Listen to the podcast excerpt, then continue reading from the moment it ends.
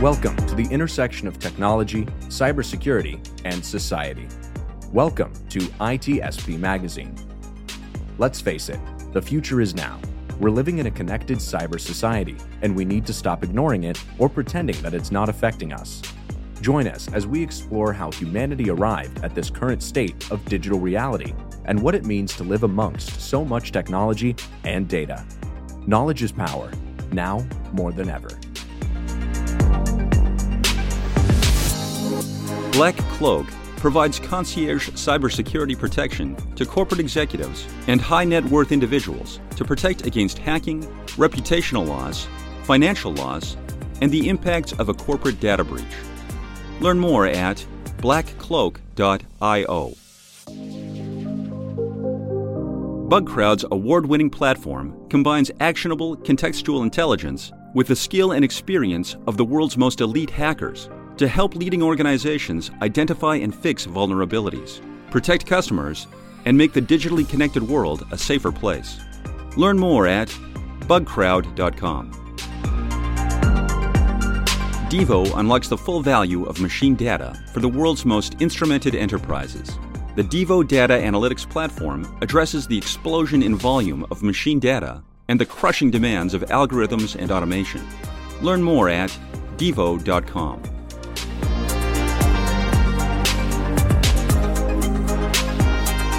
All right, here we go. This is Redefining Society podcast uh, once again with me, Marco Ciappelli.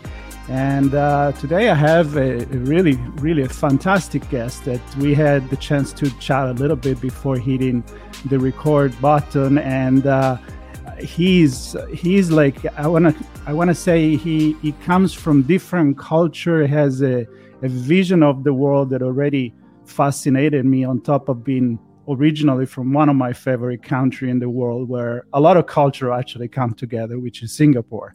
Uh, but it, like I said, he's been traveling. He's well known for uh, what he does, and uh, he's going to tell us what he does. His name is Emmanuel Daniel, and we're going to talk about his book called The Great Transition: The Personalization of Finance is Here.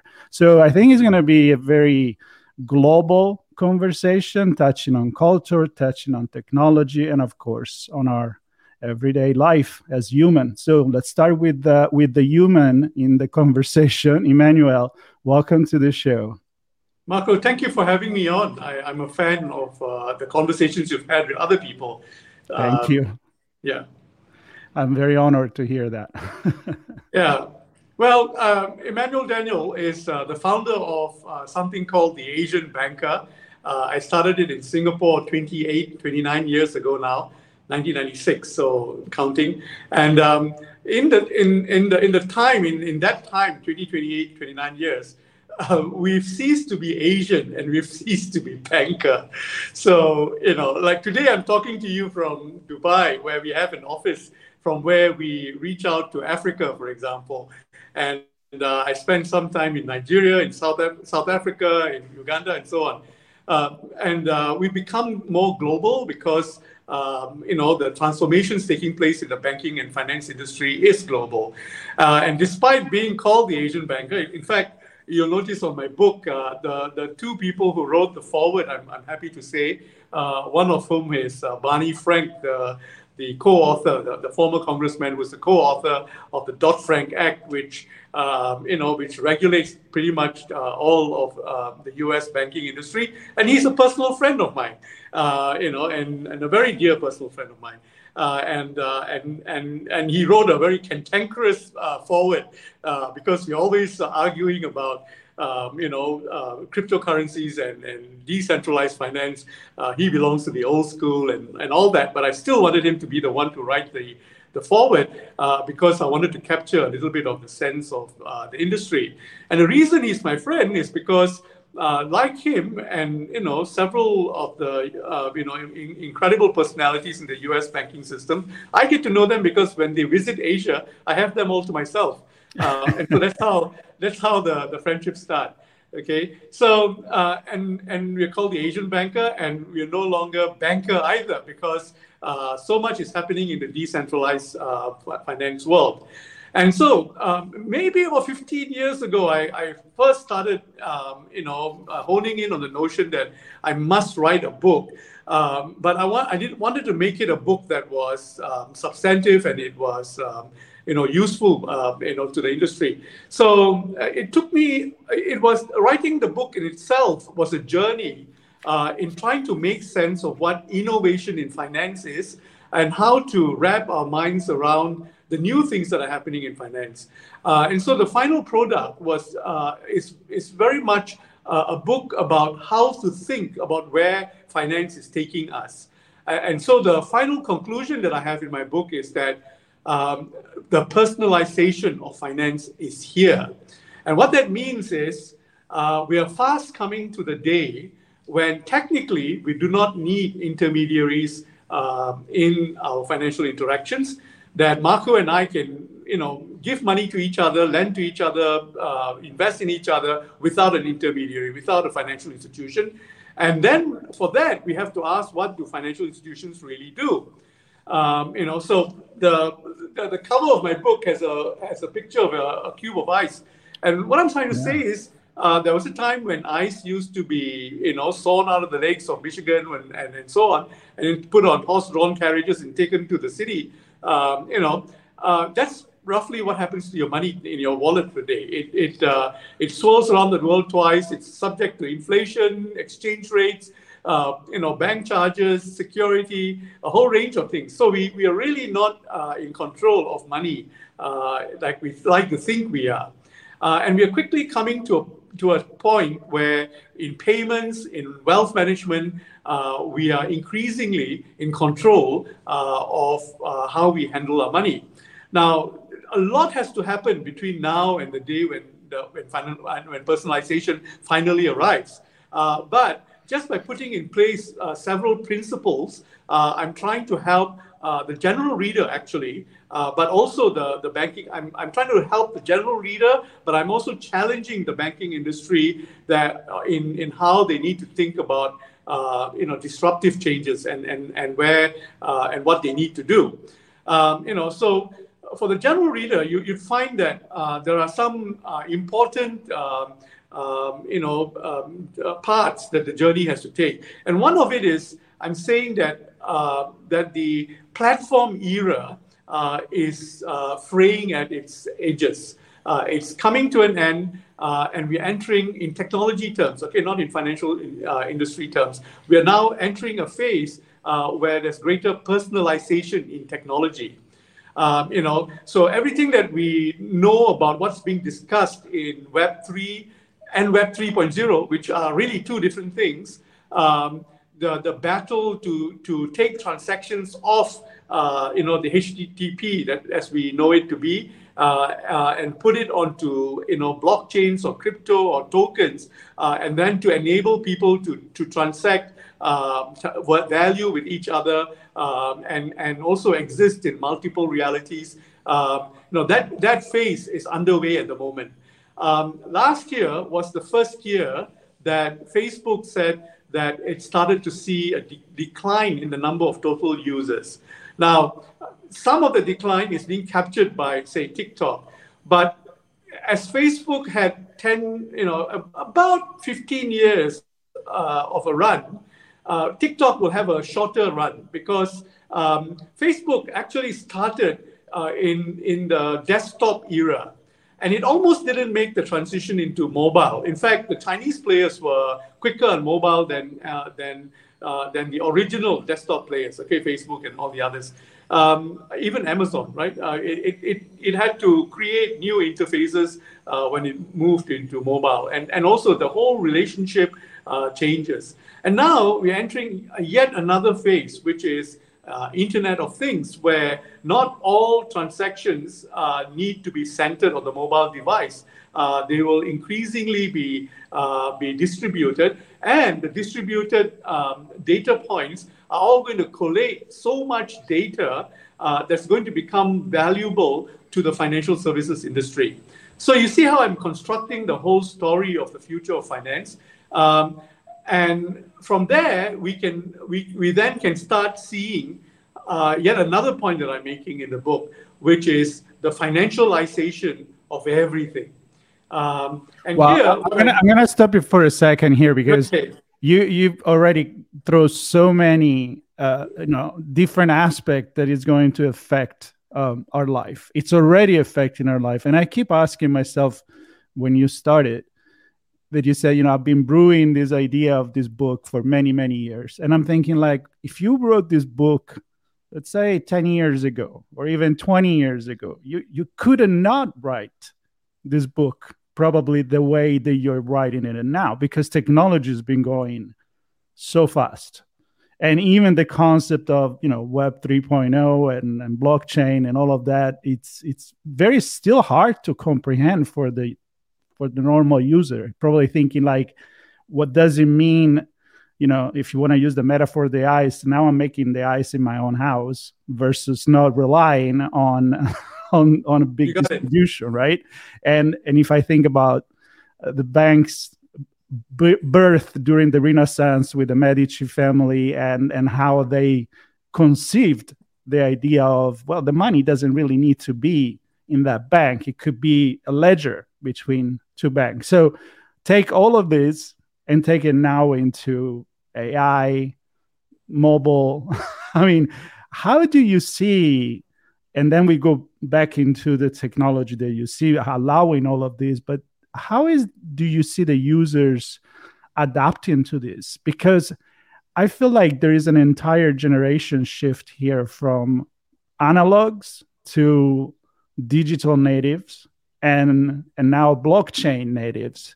While maybe know uh, the older generation is not really ready for this. So I don't know what what, what do you see to be the the I'm going to say the, the adoption of all of this by everyone. You know, um, this first book was actually my the second book I had in my head, but I needed to get it out because I was in the banking industry, uh, and I really need to have a you know had, had to have a cathartic cathartic uh, uh, you know experience of just uh, getting it out. Mm-hmm. Um, now the so I've got the book out right, and and now I'm writing my first book as a second book right, which is uh, the uh, I call the, the, the you know the the the the winning civilization, which is uh, how society itself is evolving.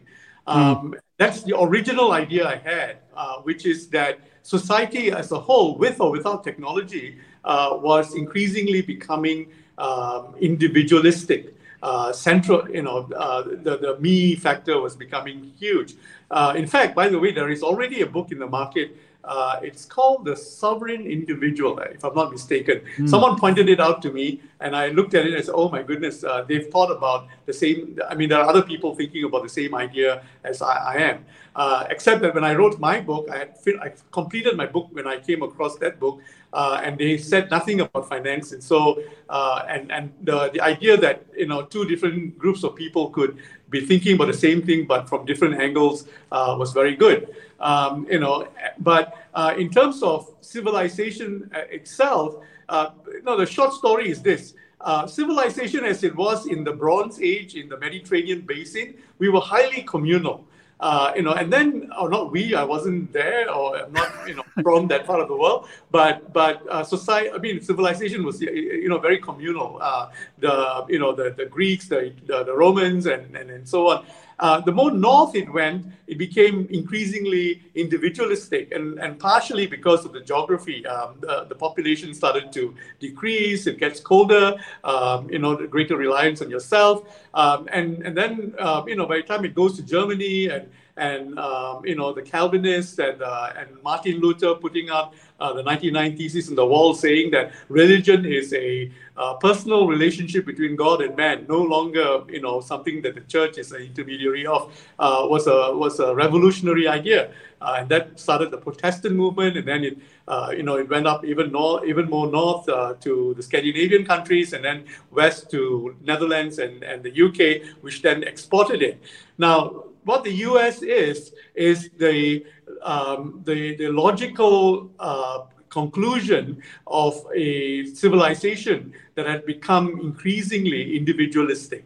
Uh, and so the, the Calvinists uh, to them, individualism means accountability and a relationship with God. Uh, by the time it reaches the U.S., um, you know, uh, 200 years ago and then today, uh, it's self-gratification and consumption.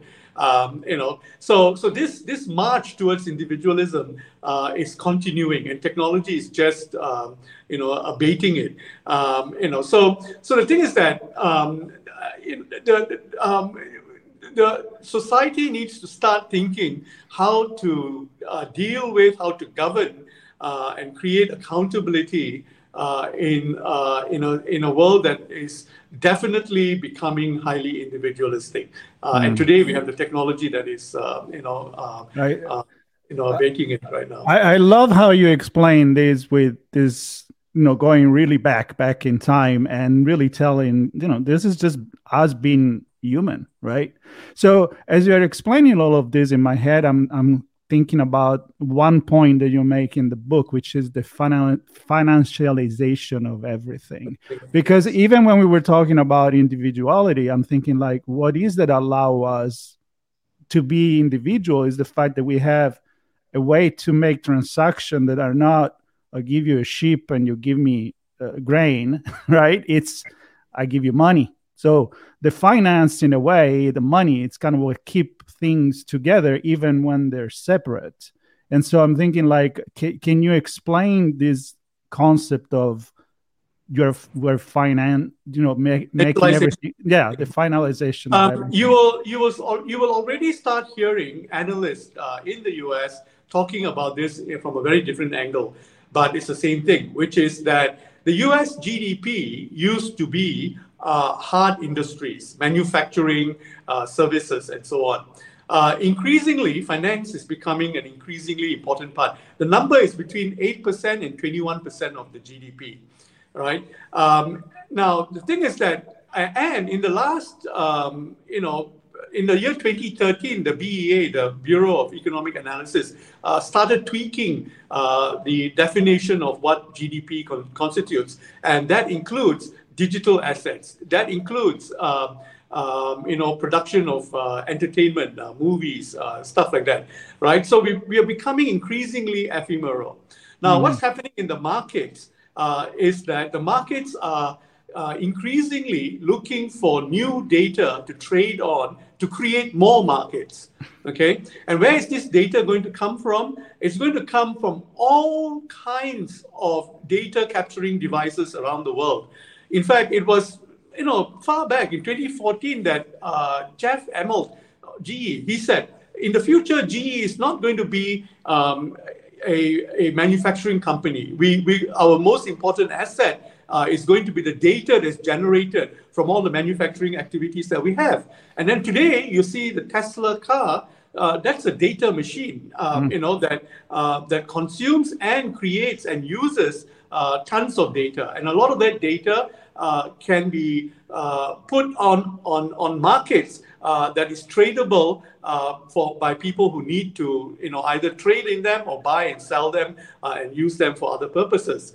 Um, you know, so um, so anything. Okay, what I say in my book is anything that can be digitized can be made into data, and anything that can be made into data can be financialized. So anything that can be digitized wow. can be financialized. Okay. okay? Uh, and and uh, some of the analysts, I think uh, Cathie Wood, for example, out in California, where you live, uh, she, she, says that she and a couple of people uh, say say that it is not inconceivable that the U.S. GDP, which is now what 21 trillion dollars, can become 45 trillion in the next 10 to 15 years, uh, just on the uh, proliferation uh, of a financialized economy. Um, you know, and when you take take uh, all that is traded in the digital world, in the metaverse, uh, all of that is going to be start to be considered uh, as economic activity, uh, and then you start seeing a very different picture of what the economy is really all, all about. Um, you know, so so that's what I mean by the financialization of everything. Now, uh-huh. not everything will be successfully financialized, uh, but the world will go through a process of trying to financialize as much as possible.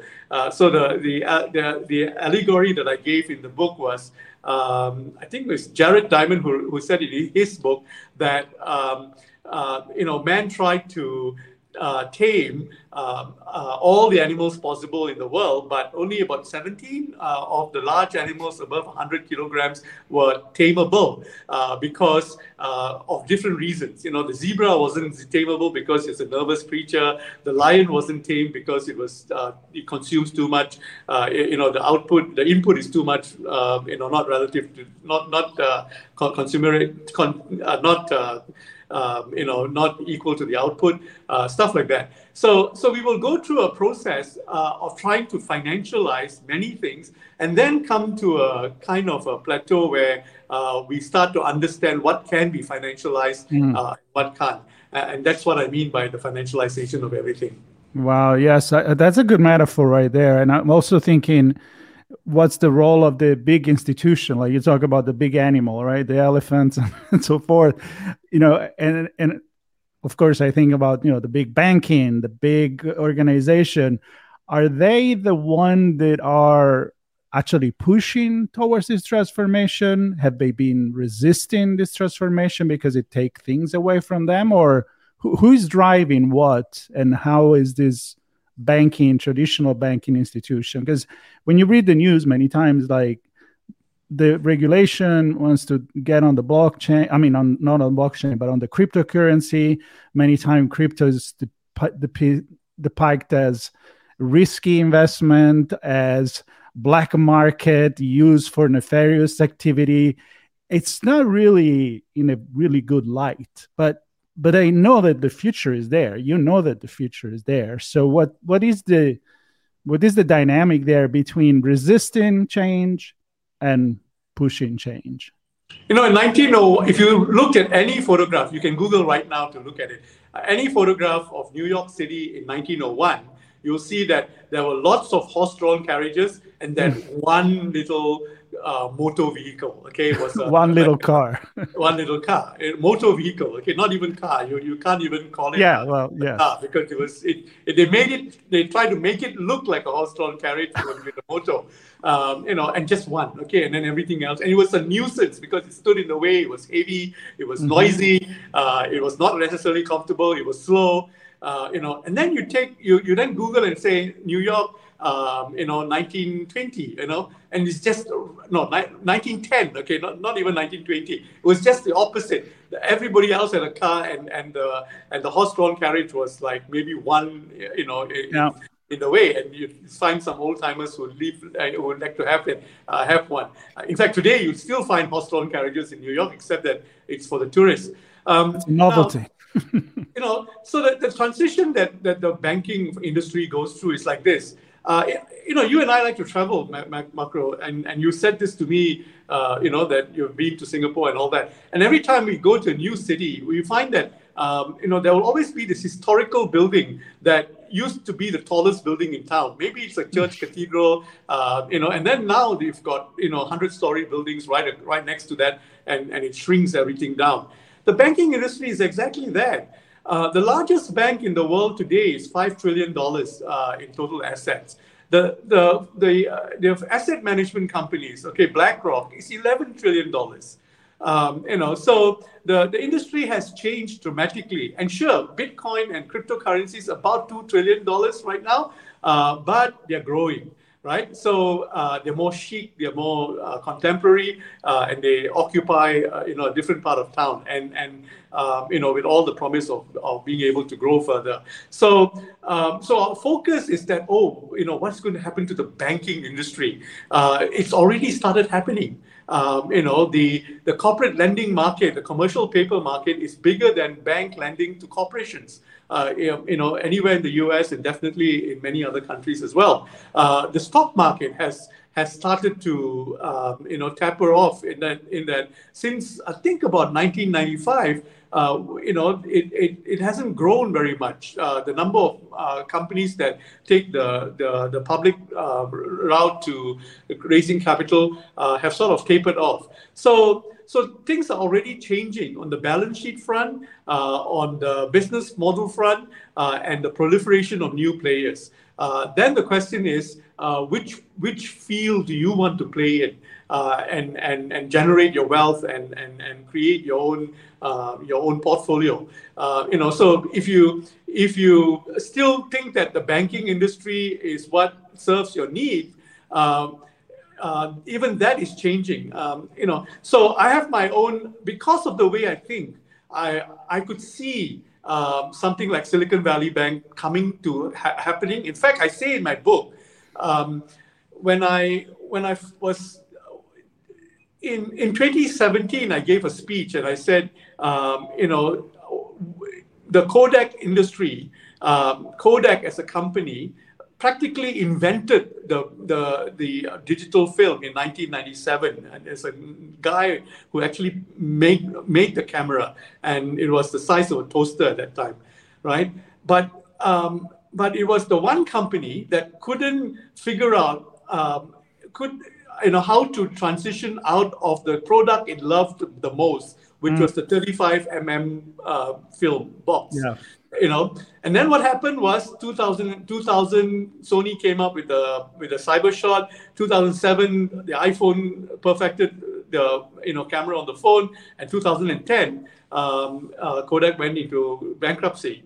Um, so then i asked myself uh, what would be a similar product that is beloved by the bank or the banking industry uh, that you wouldn't imagine will turn in on them? And i said in my book in, uh, which was published last year in October, September, uh, that that it would be the deposit industry, uh, and that's exactly what happened uh, to Silicon Valley Bank, which is uh, the deposit. There's such a thing as excess deposits, uh, and there's such a thing as a mix, mismatch of funds, and and there is such a thing that if you don't know how to get out of the deposit business, it, it is got the ability to kill you as a bank. So the industry has changed on itself. The, the, the very core of the, the, the products that, that define the industry are today uh, fully capable of uh, destroying the industry because they're digital uh, and, and they serve a different purpose. What, what, a, what a great way to think about progress and inventing the same thing that's going to ruin your company because you can't figure out what to do with it. It's it's crazy starting to think about that. Uh, I find this whole conversation fascinating, and I know we're just touching on a, a small elements, but you're doing a fantastic job in giving the big picture. And I'm scrolling through all the the chapter and the paragraph you have in the book, and everything could be a question, but we don't have three, four hours. so I would like to take this last few minutes that we have, maybe uh, with the chapter number eight, the one that you call reimagining the product, because it, it gives me a way to ask my favorite question, which is about the future. So, how do you see transforming the future, especially if you can make some example of how you see people changing their own daily way to do transaction. I mean, we already know we're not really going to the bank. I don't even remember the last time I went to the bank, physically to the bank, right? I mean, I know it's there, but um, what other big changes do you see in this transition into personalization, personal financing, and, and digitalization? I mean, what's what's the world is going to look like uh, on an everyday basis? Are we going to do everything on your phone? Uh, you know, give us a, a futuristic look on what society will be in uh, yeah so you know uh, it depends on who i'm speaking to. If i'm speaking to the people in the industry especially uh, the fintech people right the, the people in financial technology um, who thought 10 years ago that they were going to disrupt the industry that, that banks will be dinosaurs and it'll be over. But that's not what happened. Today uh, just about every fintech company wants to become a bank. And then you ask yourself hey, what happened? You know, uh, you were supposed to, this thing was supposed to get transformed. Um, and what happened uh, was that the fintech industry was defining the products in the same language as the bankers. So, mm.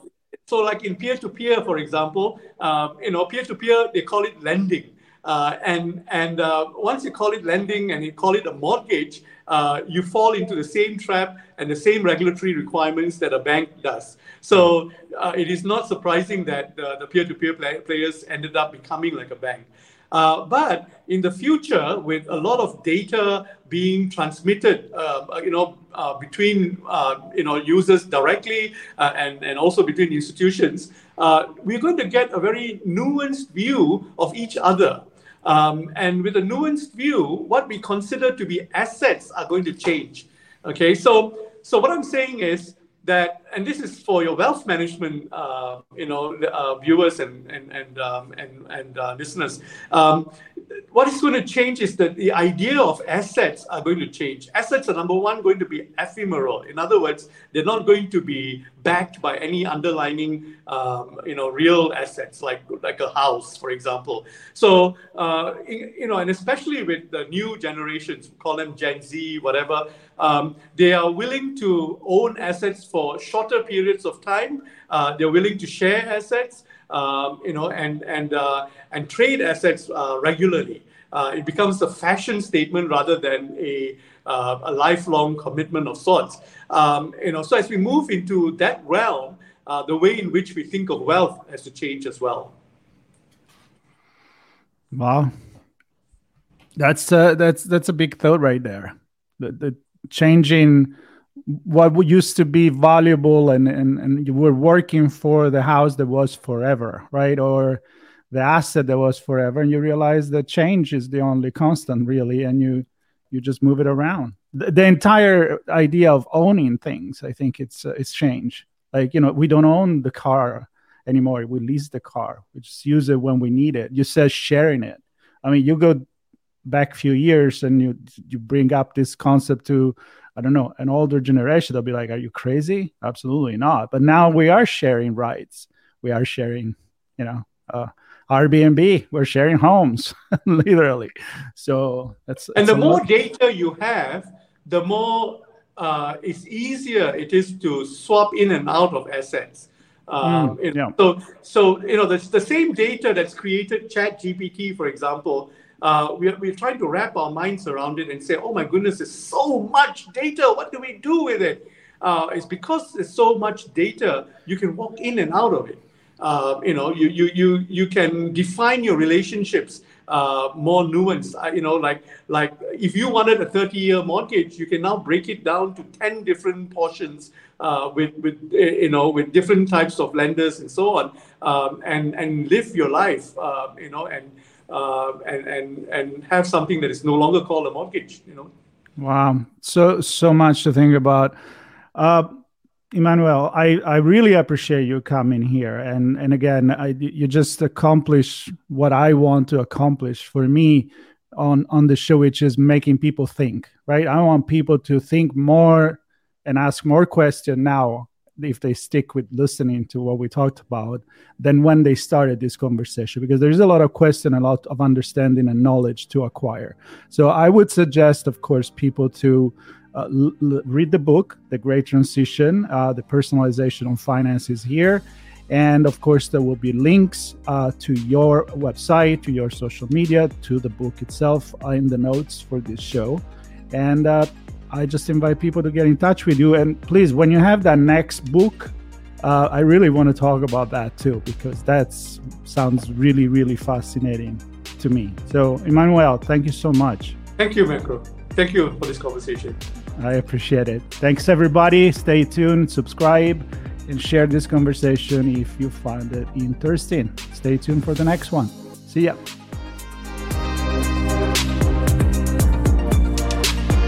Devo unlocks the full value of machine data for the world's most instrumented enterprises.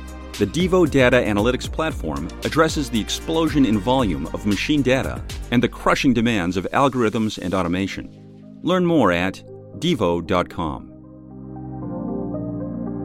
Bugcrowd's award winning platform combines actionable contextual intelligence with the skill and experience of the world's most elite hackers to help leading organizations identify and fix vulnerabilities, protect customers, and make the digitally connected world a safer place.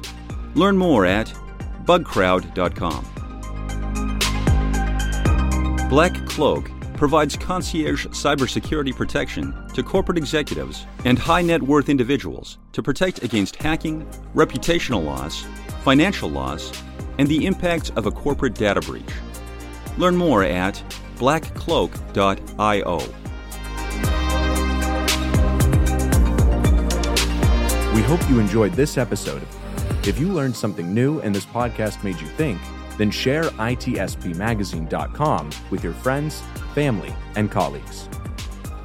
If you represent a company and wish to associate your brand with our conversations, sponsor one or more of our podcast channels. We hope you will come back for more stories and follow us on our journey. You can always find us at the intersection of technology, cybersecurity, and society.